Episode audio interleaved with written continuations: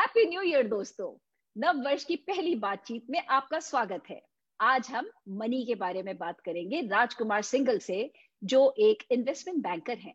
Rajkumar Singhal bank of America Merrill Lynch South East Asia के country executive Asia Pacific executive committee के सदस्य bank of America Singapore limited के प्रतिनिधि निदेशक representative director and South Asia local markets and rates trading के प्रमुख सदस्य रह चुके हैं।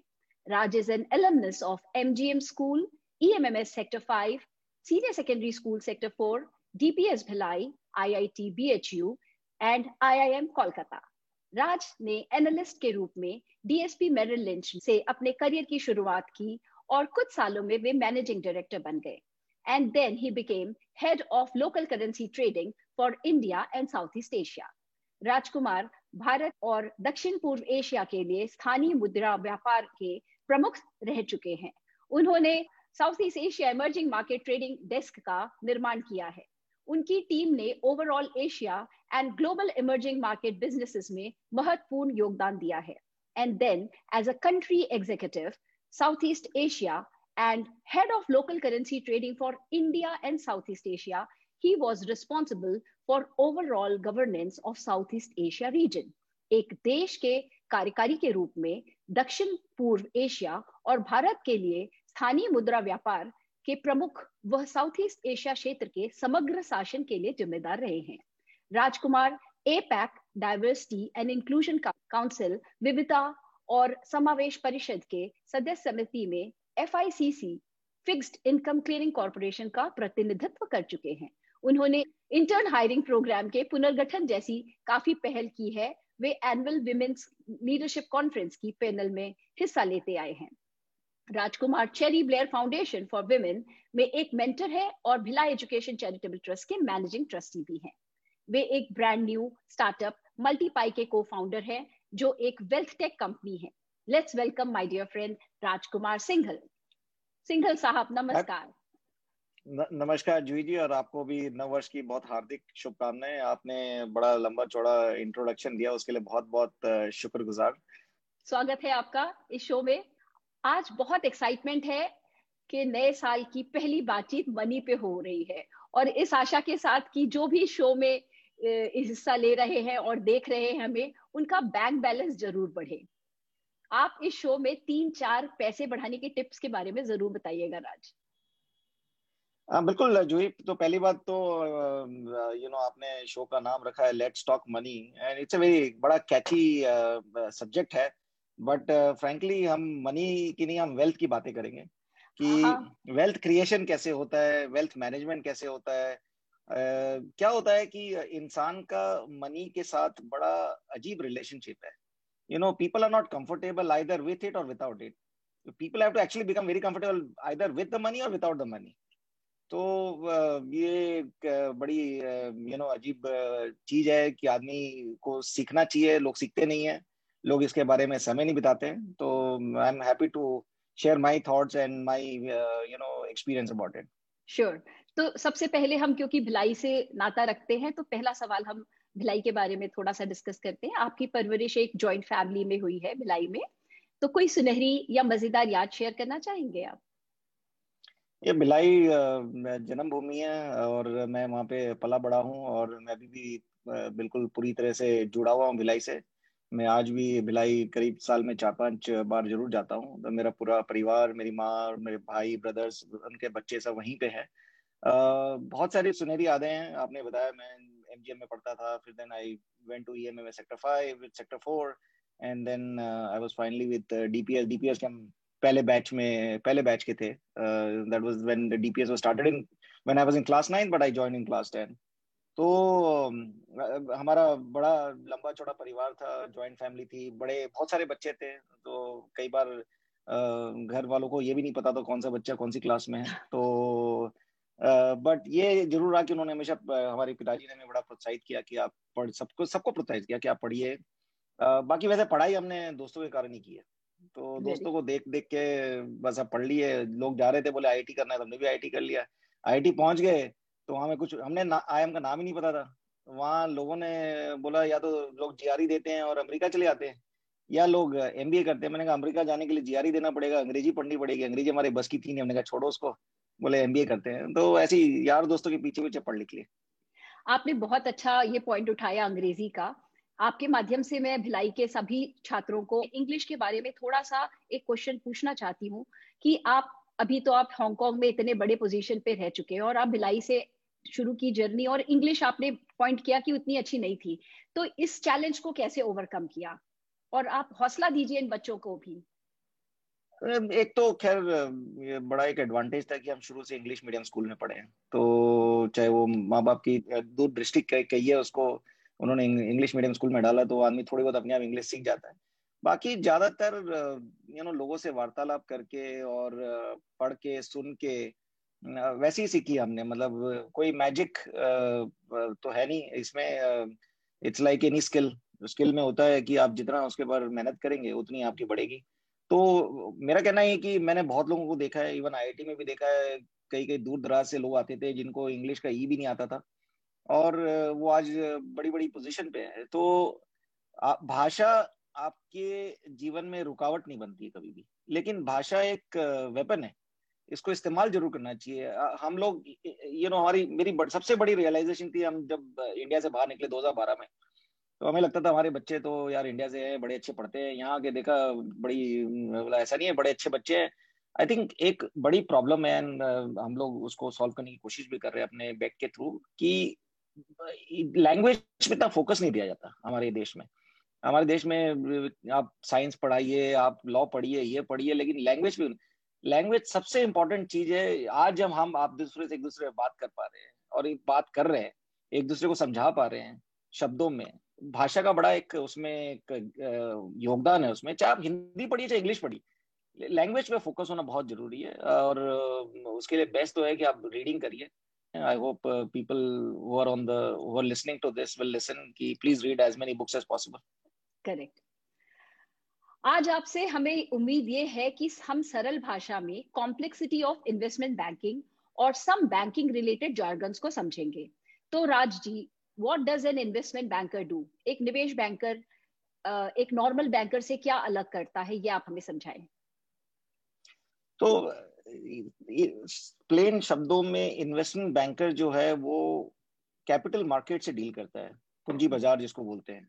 वो कैपिटल मार्केट से रिलेटेड कोई भी चीज़ हो, चाहे कंपनी को अपना आईपीओ लाना हो, चाहे कंपनी को अपना मर्जर एंड एक्विजिशन करना हो, चाहे लोगों को अपना पैसा मैनेज करना हो यू नो पेंशन फंड्स को अपना पैसे मैनेज करना हो तो ये जितने भी financial market capital market related activity है, वो सारा इन्वेस्टमेंट बैंकिंग के अंदर आता है। एकदम हार्ड कोर अगर इन्वेस्टमेंट बैंकिंग को हम बात करें तो वो वो actually that is more related to कि एम एन ए आईपीओ उसके लिए ज़्यादा यूज़ होता है। बट अभी आजकल इन्वेस्टमेंट बैंकिंग में थोड़ा सा पूरा कैपिटल मार्केट इंक्लूड कर लिया गया है, उसमें सब कुछ आता है तो उसमें इन्वेस्टमेंट भी आती है इन्वेस्टमेंट बैंकिंग भी आती है सो ये मिला के एक आपका इन्वेस्टमेंट बैंकिंग बनता है। अच्छा। तो जो हमारा अगला सवाल है वो आपके गुरुजी ने भेजा है राजकुमार शर्मा साहब ने। Can you give a simplified description of your job profile सरल भाषा में समझाएँ कि आपने बीएमएल में किया क्या। You can take an example if you want to ना अपने जो साउथ ईस्ट एशिया में ई एम ट्रेडिंग डेस्क बनाई थी उसकी उसके दौर से उसके एग्ज़ाम्पल से या आप जैसे भी हो आपकी जॉब प्रोफ़ाइल हम समझना चाहते हैं। अच्छा। तो कोशिश करता हूँ मैं थोड़ा सा मुश्किल सवाल है। काम मेरा मुश्किल नहीं था, लेकिन सवाल जरा मुश्किल है। इसको आप समझिए, जैसे आप कोई भी कंपनी है और हम कंपनी से ज़्यादा हम गवर्नमेंट ऑफ़ इंडिया के साथ डील करते थे तो जैसे गवर्नमेंट ऑफ़ इंडिया को की कोई भी बैलेंस शीट होती है, उसमें दो चीज़ें होती है। आपका रेवेन्यू होता है, जो आपसे हमसे टैक्स लेती है सरकार, और खर्चा हमेशा सरकार से ज़्यादा करती है। तो अभी सरकार को अगर ज़्यादा खर्चा करना है तो कहीं से तो बोरो करना पड़ेगा उसको। पैसा कहीं से उधार लेना पड़ेगा। तो सरकार को पैसा कौन देता है? सरकार को पैसा बैंक देती है और भी कई सारी इंस्टीट्यूशन जो सरकार को पैसा देती है। जो सरकार पैसा देती है जो सरकार को वो पैसा देते हैं सरकार को उनके बदले बॉन्ड देती है। तो इनको फिक्स्ड इनकम बॉन्ड बोलते हैं। और ये बॉन्ड जो होते हैं जैसे शेयर्स होते हैं ये वैसे ट्रेड होते हैं बाज़ार में। इनका अच्छा। भाव रोज ऊपर नीचे होता है कि कई सी कई सारी चीज़ें हैं देश में आज मुद्रा मुद्रास्फीति कैसी है? आज कोई डिमांड सप्लाई यूजुअल होती है। तो कई सारी चीज़ों को मिला के चीज़ें होती है जिसके कारण बाज़ार रोज ऊपर नीचे होता है इसमें। शेयर बाज़ार जैसे ऊपर नीचे नहीं होता है लेकिन होता है। तो इसको इसकी हम लोग तो इसमें समझ लिया हम सरकार की मदद करते थे उनकी फ़िज़िकल डेफिसिट मैनेजमेंट में। सो एक काम वो था। दूसरा काम था फॉरेन एक्सचेंज जो अपना मुद्रा बाज़ार है हाँ तो वो उसमें अब कई सारी कंपनियाँ हैं उनको डॉलर खरीदना है बाहर से कोई चीज़ आपने मंगाई है या एक्सपोर्ट का आपका बिज़नेस है उनको डॉलर में पैसा मिलता है उनको डॉलर से इंडियन रुपी में कन्वर्ट करना है तो वो जो कन्वर्जन है उसको हम लोग हेल्प करते थे। ये भी बाज़ार में शेयर बाज़ार जैसे ही ट्रेड होता है इसका भी भाव ऊपर नीचे होता है तो समझ लीजिए बस ये ये बिज़नेस था। I hope I was able to explain it so basically जो फॉरेक्स ट्रेडिंग आप लोग करते हैं वो अलग है जो लोग और करते हैं वो थोड़ा अलग है राइट और समथिंग सिमिलर बाज़ार वही है। उसमें कुछ लोग अपना पैसा लगाते हैं हम लोग यहाँ पे क्लाइंट को हेल्प करते थे। अच्छा अच्छा। आई थिंक बहुत अच्छा सवाल दिया पूछा उन्होंने। मुझे भी समझ आ गया। आपको पता है मेरी फाइनेंस की नॉलेज जरा पैदल है। अच्छा अच्छा राज ये बताइए कि इक्विटी ट्रेडिंग को तो हम ज़्यादातर लोग समझ पाते हैं पर आप एक मैक्रो इन्वेस्टर हैं। So what is macro trading so so, जैसा मैंने अभी आपको पिछले सवाल में बताया जो फिक्स्ड इनकम ट्रेडिंग होती है जो फॉरेन एक्सचेंज ट्रेडिंग होती है इनको मैक्रो ट्रेडिंग बुलाया जाता है। और इनको मैक्रो ट्रेडिंग इसलिए बुलाया जाता है कि ये जो जिस चीज़ पे डिपेंडेंट होते हैं जैसे एक्विटी ट्रेडिंग है। एक्विटी ट्रेडिंग में हो गया कि भाई आप रिलायंस का रिलायंस का शेयर खरीद बेच करते हैं। तो उसमें ज़्यादा इंपॉर्टेंस ये है कि रिलायंस कंपनी क्या कर रही है? कि हम्म। भाई ठीक है बाज़ार भी ऊपर नीचे होता है लेकिन ज़्यादा इंपॉर्टेंट है कि भाई रिलायंस की कंपनी की फ्यूचर कैसी है, उसके आगे की कैश फ्लो कैसे रहेंगे तो उसके बेसिस पे रिलायंस के शेयर ऊपर नीचे होते हैं। जो हम जो माइक्रो ट्रेडिंग जिसको बोलते हैं और fixed income and foreign exchange trading उसमें जो वेरिएबल्स जिसके बेसिस पे ये बाज़ार ऊपर नीचे होता है, ये मैक्रो फैक्टर्स होते हैं। जैसे देश की सिचुएशन कैसी है, आज इन्फ्लेशन क्या है ग्रोथ कैसी है जीडीपी की इसमें आपका अगेन डिमांड एंड सप्लाई दोनों में आता है। सो so ये जो मैक्रो फैक्टर होते हैं इन्फ्लेशन ग्रोथ कंट्री की पॉलिटिकल सिचुएशन कैसी है तो ये बिकॉज़ बिकॉज़ ये मैक्रो फैक्टर पे डिपेंड करते हैं इसलिए इनको मैक्रो ट्रेडिंग बोला जाता है। अंडरस्टैंड आप समझ आया मुझे। uh, इंसान को किस उम्र से इन्वेस्टमेंट स्टार्ट करना चाहिए राज? और मिलेनियल्स को आप इन्वेस्टमेंट जर्नी के लिए कुछ गाइड कीजिए। आई थिंक जैसे मैंने बताया ना मनी से हमारा रिलेशनशिप बड़ा अजीब है। हमें एक तो आ, आ, समझ नहीं आता बहुत लोगों को सिखाया नहीं जाता कभी भी। सो so, जो हम जो आपने मेरी नई स्टार्टअप का ज़िक्र किया हमारा टैगलाइन भी यही है कि because investing is an ignored life skill कोई इसको सिखाता नहीं है। तो करियर के बारे में आपको बहुत सारे लोग ज्ञान देने को मिल जाते हैं। हमारे भी बड़े मेंटर रहे कि जिन्होंने हमें बताया कि करियर में कैसे करना चाहिए लेकिन किसी ने हमें ये नहीं बताया कि भाई पैसा कैसे मैनेज करना है। तो खुद ही सीखना पड़ता है। मुझे एक एक आपको डेटा देता हूँ हार्वर्ड की एक स्टडी है जिन्होंने उन्होंने बड़ी स्टडी की कि at what age people manage their personal finance at best कि अगर उनको लोन लेना है तो उनको बेस्ट रेट मिलता है इन्वेस्ट करना तो बेस्ट करते हैं। तो वो एज है वो ट्रिपन फिफ्टी थ्री ईयर्स अच्छा। और मेरे हिसाब से वो काफ़ी लेट है कि आपको तिरपन साल की उम्र में जाके पता लगा कि अपना पैसा कैसे बेस्ट मैनेज करना है। मेरे ख्याल से पैसा आपको डे वन से मैनेज करना चाहिए। जैसे ही आप कमाई करने लगे आप नौकरी कर रहे हैं बिज़नेस कर रहे हैं जो भी कर रहे हैं आई थिंक आपको 25 26 जो भी आपकी जब भी उम्र में आपने काम शुरू किया आपको उसी दिन से you should think about saving first and as soon as you think about saving you should think about investing उसको कहाँ लगाना है? हाँ तो कहाँ लगाना है वो आप बताइए।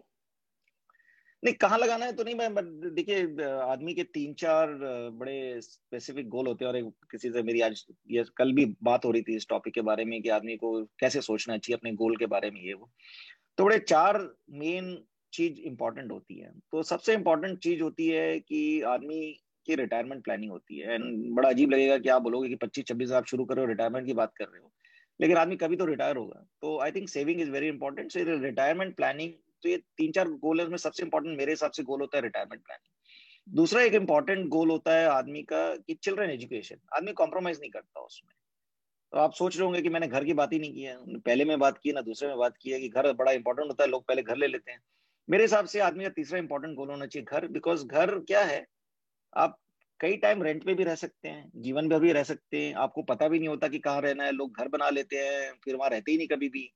कहीं और चले जाते हैं। तो I think house is not that important और ये मैंने बड़े this is my hard hard learning I would say by personal और चौथा होता है कि you know children's marriage so ये तीन चार जो गोल हैं यू नो उसके बेसिस पे आपको, आपकी सेविंग्स आपको डिटरमाइन करनी चाहिए। आपने भी सुना होगा, हमने सुना था कि आदमी को पैर उतनी फैलानी चाहिए जितनी चादर है।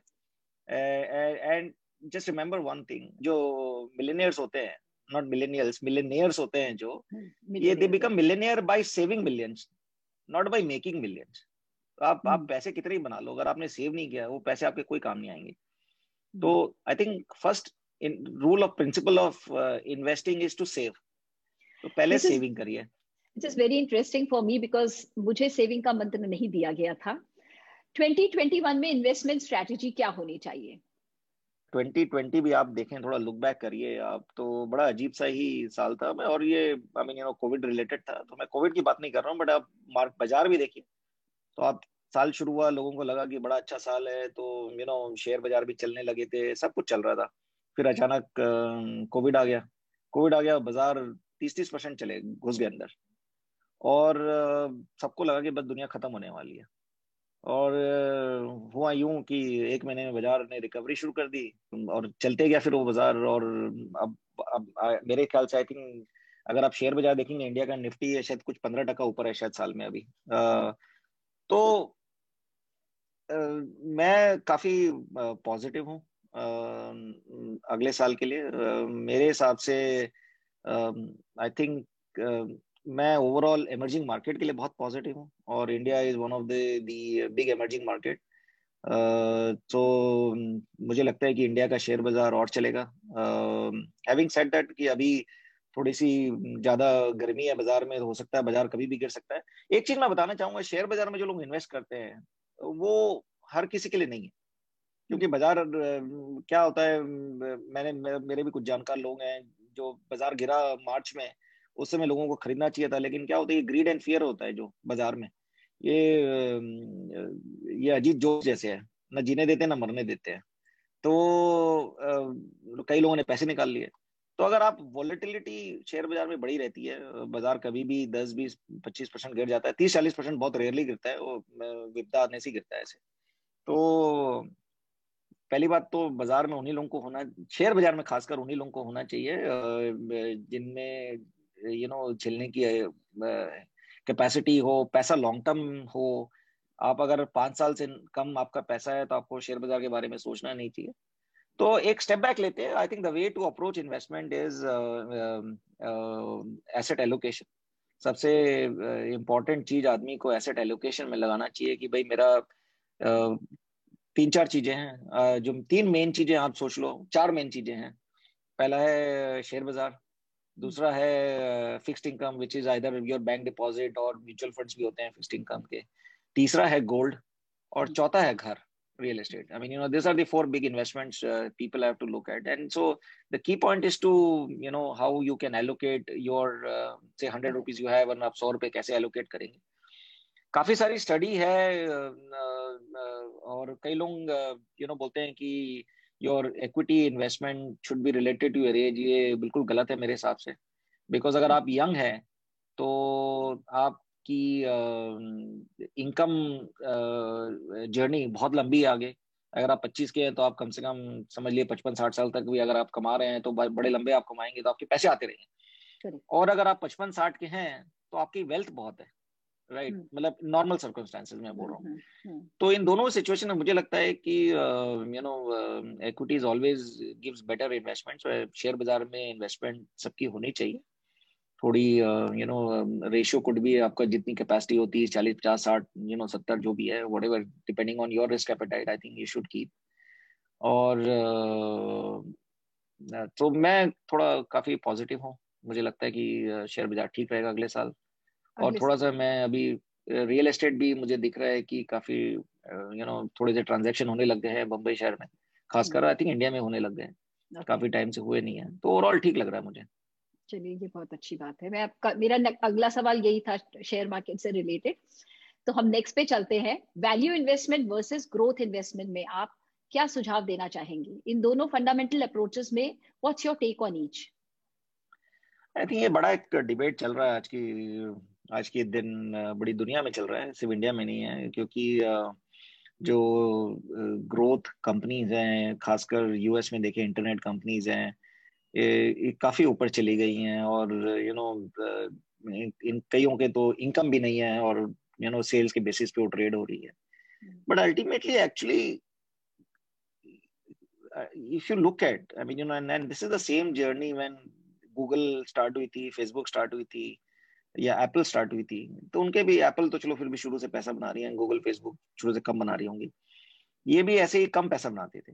बट बिकॉज़ इनकी जो कैपेसिटी है एंड टेक्नोलॉजी कंपनी है, इनमें काफ़ी लेवरेज होता है इन द सेंस कि एक, आपने एक पीस ऑफ़ कोड लिख दिया है, उसके बाद आप you can reach to millions and billions of people right I mean you know Facebook if you see like 2 3 billion people use out of the 7 billion population in the world तो इनमें leverage बहुत होता है सो so इनका आगे जाके जो पैसे बनाने की जो कैपेसिटी है वो बहुत होती है।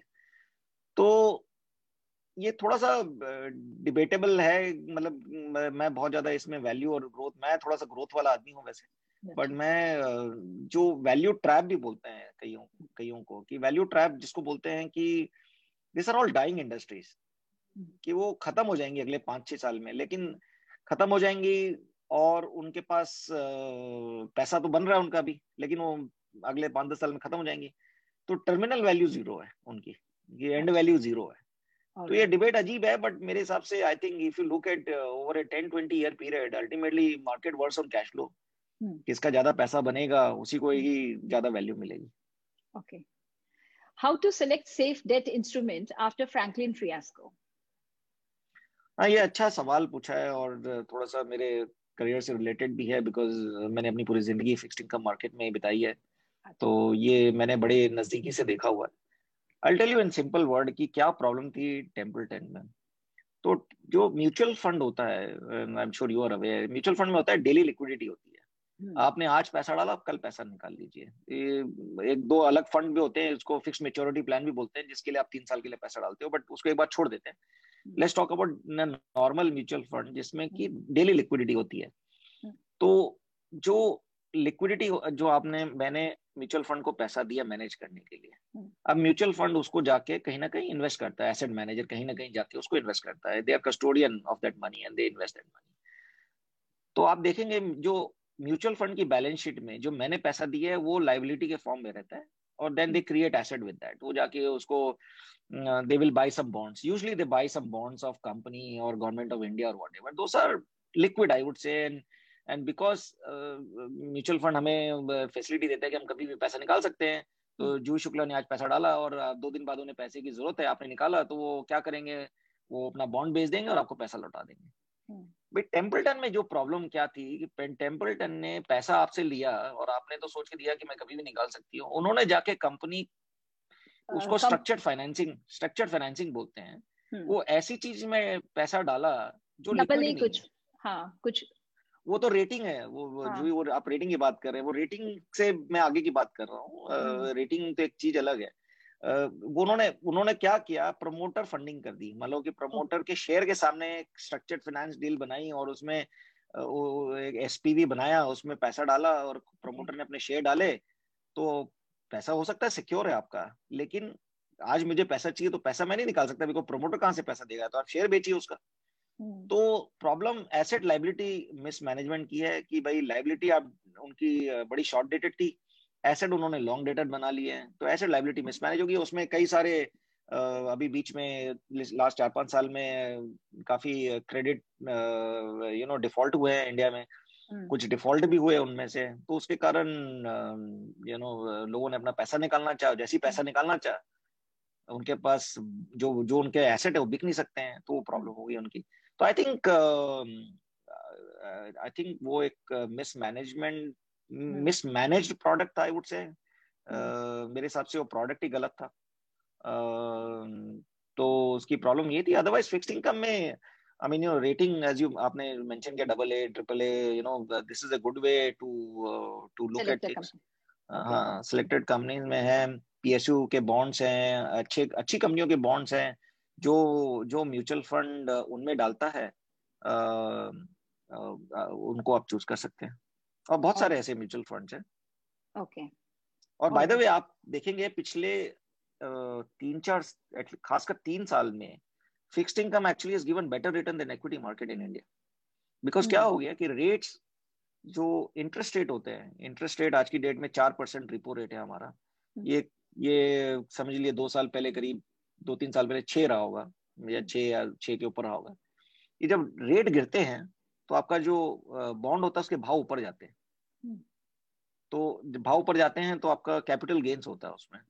तो इसलिए fixed income funds have actually done very well so fixed income is a very important asset class to look at alright that's very nice what's the best asset allocation for 10 years uh, investment period? आप उसमें कुछ change uh, करना चाहेंगे? कुछ addition करना चाहेंगे?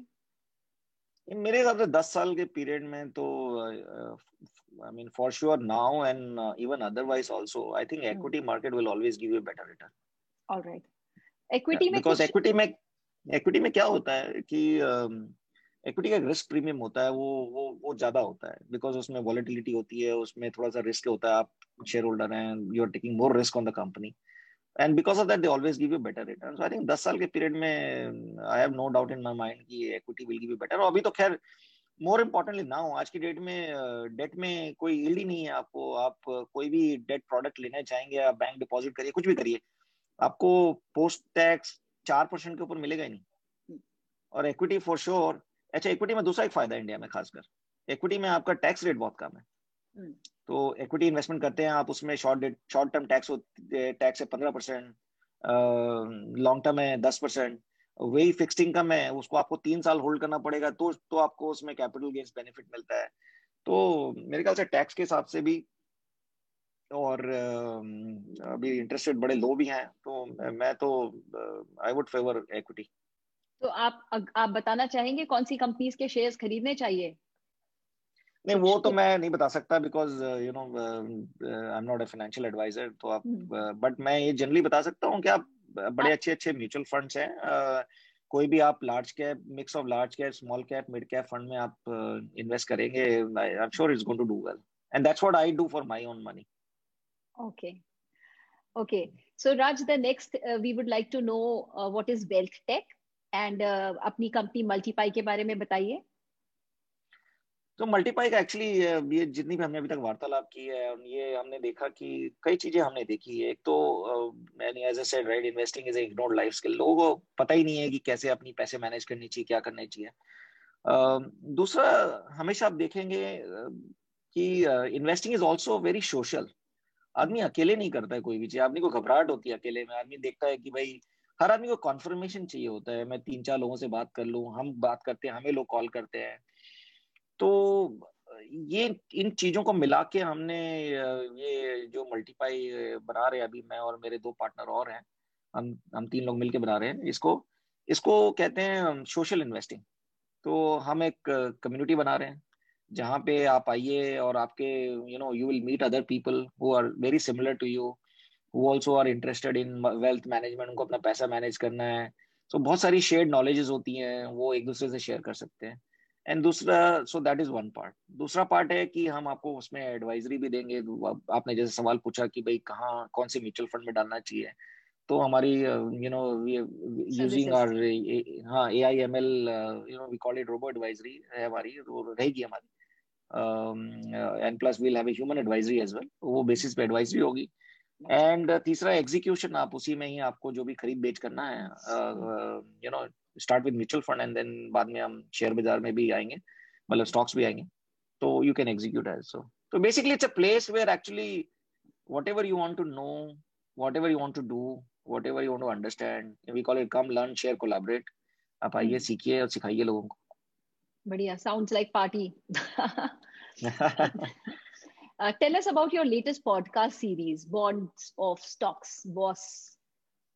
Actually उसको हमने चेंज करके उसको कर दिया breaking invest breaking investment stereotypes so बहुत सारी बहुत सारी मन में हमारे यू नो अजीब अजीब चीज़ें हमने मन में बना रखी है इन्वेस्टमेंट रिलेटेड.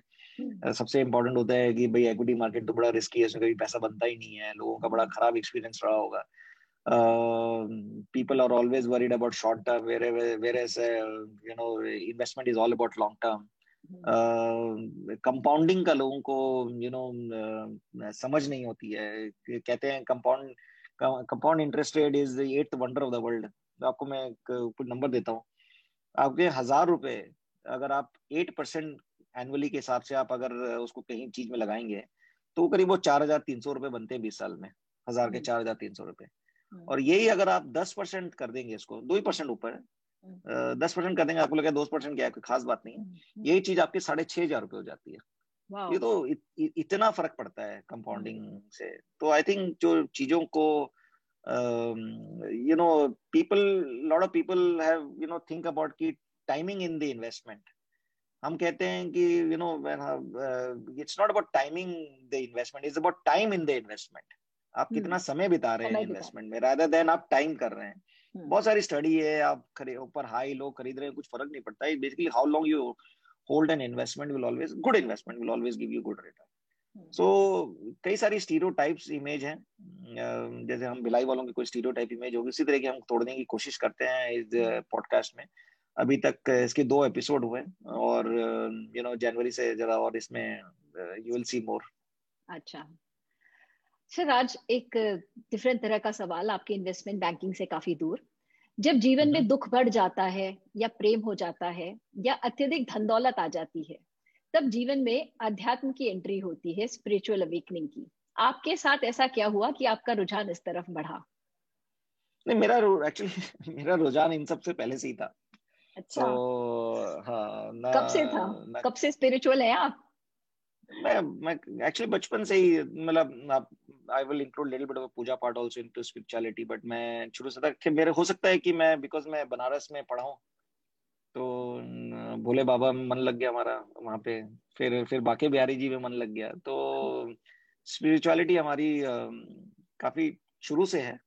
Uh, अच्छा लगता है मुझे यू नो मैं पढ़ता हूँ इन सब चीज़ों के बारे में थोड़ा सा तो I like it so I been it's been long. So i will not say something which has led to me into this but yes uh, मतलब आप झटका झटका वटका नहीं लगा आपको आप धीरे धीरे इस, इस तरफ़ बढ़ चुके हैं ना ना ना ज़ोर का लगा ना लग ना ना आपके फेवरेट ऑथर्स या इस सॉरी गुरु स्पिरिचुअल लीडर्स कौन कौन से हैं? जिनकी बातें आप आजकल पढ़ रहे हैं? एक एक को मैं बहुत इनके यूट्यूब है एक स्वामी सर्वप्रियानंदा जी हैं जो में विवेकानंद सोसाइटी न्यूयॉर्क के में हेड है शायद वहाँ पे। अच्छा। तो बेलूर मठ से हैं वो और I think maybe is from IIT और I have no idea so काफ़ी अच्छा वो लिटरेचर जो हमारे बड़े पुराने जो पाँच छह हज़ार साल पुराने लिटरेचर है या उससे भी ज़्यादा पुराने होंगे यू नो वेद है पुराण है बड़े उनके उनके बारे में गीता है यू नो uh, उनके बारे में he speaks and he doesn't good thing about him is that he doesn't वो अपना व्यू नहीं लगाते हैं वो बताते हैं कि लिटरेचर में क्या लिखा हुआ है यू you नो okay. तो uh, सब चीज़ का अल्टीमेट मैसेज एक ही है hmm. कि हम ब्रह्मास्मि तत्वमसी I am God God is inside you तो यही है सार जीवन का सब आपके अंदर है बाहर आप खोज रहे हैं आपके अंदर सब कुछ। तो। तो ये आपका एक अच्छा रूप देखने को मिला है आज। चलिए रैपिड फायर की तरफ़ चलते हैं। जल्दी जल्दी आंसर कीजिएगा। Who is your idol at least one investor banker and one life idol life idol I would say Bill Gates know he really uh, inspires me investment in investment related world में I would say Warren Buffett Uh, tell us a peculiar habit of a banker. Talks too much about money. what advice would you like to give your younger self? Anything would you like to change or have done differently? Just read a lot. Okay. आपको कौन सा खेल खेलना पसंद है पैसों के अलावा what's your favourite sport I I watch cricket so मैंने अभी बड़े दिनों बाद पिछले पूरे तीन दिन बैठ के पूरा टेस्ट मैच देखा जो अभी हाँ। हम हाल फ़िलहाल में जीते हैं तो बड़ा देखा मैंने अच्छा लगा।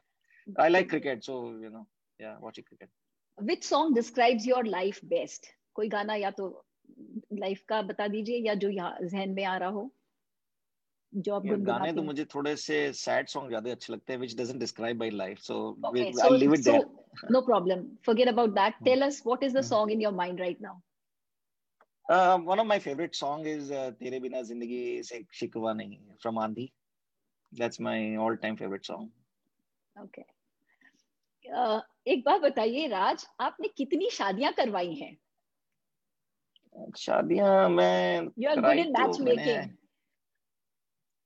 करवाई है थोड़ा मैं अपने जीवन में मेच्योर जल्दी हो गया था मैं तो प्लस जैसे आपने मैं मैं, मैं हम सात भाई बहन है मैं सबसे छोटा हूँ। तो मेरी भतीजियाँ मेरी उम्र की है तो उनकी शादियाँ में काफ़ी मेरा इन्वॉल्वमेंट रहा है। तो या ठीक है थोड़ा अपना नेटवर्क यूज़ करके okay. कर लो। आपने नंबर नहीं बताया वो मुझे गाली देते होंगे आज की डेट में अलग बात है।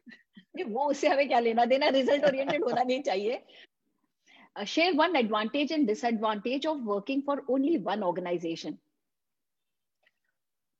i think see depends on how you're doing actually if you are if you are working in one organization because you are stuck that's a disadvantage because आपकी करियर कहीं नहीं जा रही है आपको आपको जीवन में हर आदमी को पता होना चाहिए स्टॉप लॉस कब करना है hmm.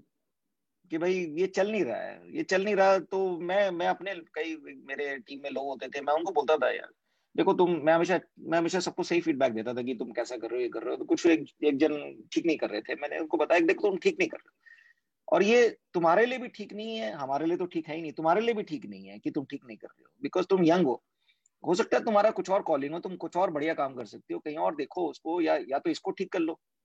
नहीं तो यार टाइम वेस्ट खुद का भी मत करो because that is not good for you I think you know if you are stuck because you don't know what else to do that's a problem otherwise uh, you know i mean you know i'm a big beneficiary of uh, you know sticking to one company yes so i would say actually it is very good and i've actually not seen many successful cases of people jumping around hmm. okay. it never mostly it doesn't work out all right people who change too much never works out hmm.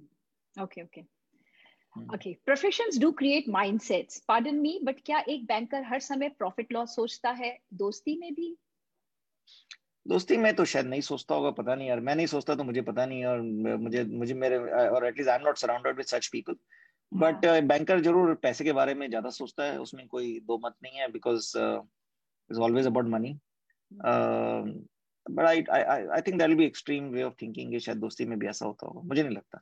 It's not that you will act on it but thoughts आते हैं क्या? ऐसे अंदर दिमाग में चलता है Okay. Nahin. I'm not saying that you act on it, but mindset may actually I would I would say because because as a banker you probably deal in large money for bank and for client. Um, uh, थोड़ी सी money की value कम हो जाती है Oh, that's very interesting to know. Hmm, hmm, hmm. Luck or hard work, what pays bigger dividends in life? Or in, in fact, the question is how much is the ratio? Like percentage में luck और hard work का कितना ratio है life में result लेने पे?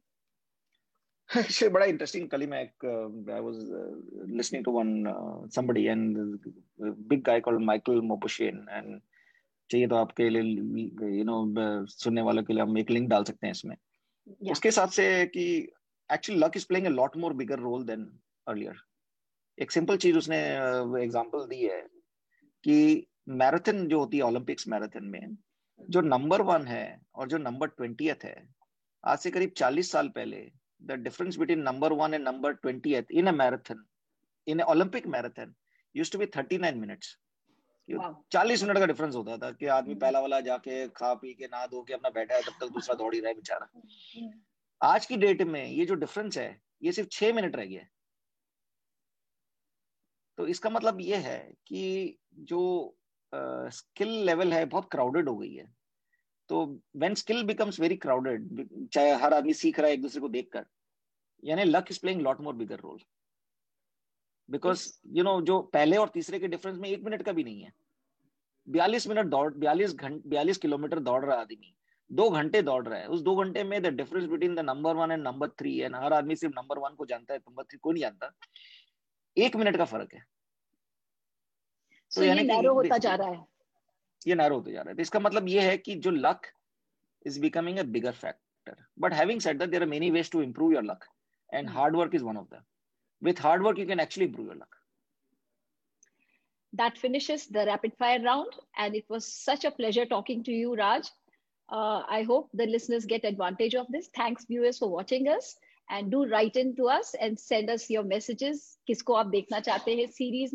Raj आप अपना मैसेज दे दीजिए no thank you you know real Juhi Shukla ji आपका बहुत बहुत धन्यवाद uh, आपने मुझे मौका दिया आने का और अपनी बातें बताने का Uh, it was very uh, great pleasure talking to you. Um, I really enjoyed it. Hope the the viewers enjoyed a lot, and uh, you know uh, I'm more than happy to help people understand about investing, so they can reach out to me um, on either on my email, on my Twitter handle, be, um, wherever they want to reach out to me. So sure. Uh, I'm looking forward to that. So we share your Twitter handle here um, uh, in this post. And uh, thanks a lot for watching. Thanks, Raj. Thank you. Bye.